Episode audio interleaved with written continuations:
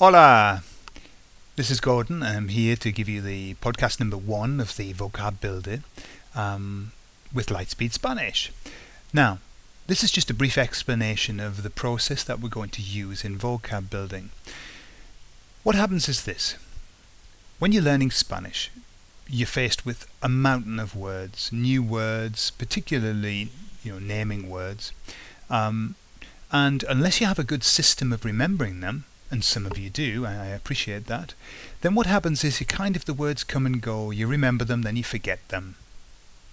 Well, the system we're going to use with our vocab builder is a system that allows these words to remain in your head. In fact, it'll become virtually impossible for you to forget them.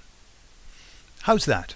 Well, you see, what we use is, is basically a way of linking the word with something else, with an image.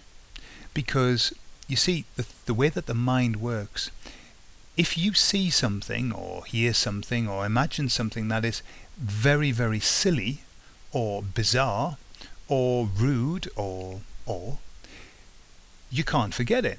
Okay, the mind kind of locks onto it.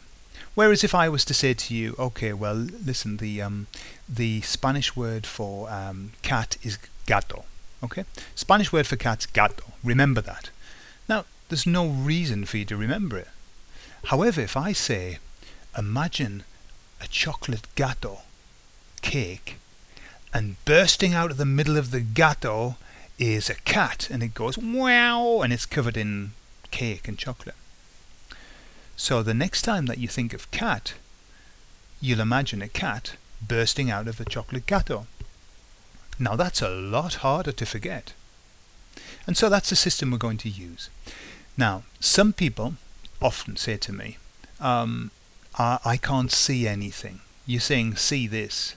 Well, I'm not going to use the word see. I'm just going to say imagine. And you imagine this in whatever way is appropriate for you to imagine it all that I would suggest is that whatever you do imagine, make it big, make it bold, make it silly, make it in colour, if that's a possibility, and make it move. Because when you have colour and movement and noise, etc., it really does make an impression on you. And what you'll find is once you've run through these 15 minute kind of blocks of vocab building, once you've run through them two or three times, and some people just need to do this once, they'll have made a hit enough for you to remember them, probably forever. Okay, so all I'm going to ask you to do is just kind of enjoy the process, have some fun, let yourself go and just relax into it. And you'll be amazed at how quickly your vocab will increase. You'll be able to stun your friends with the amount of words you know. Okay, so I'll see you in podcast number two. Adios.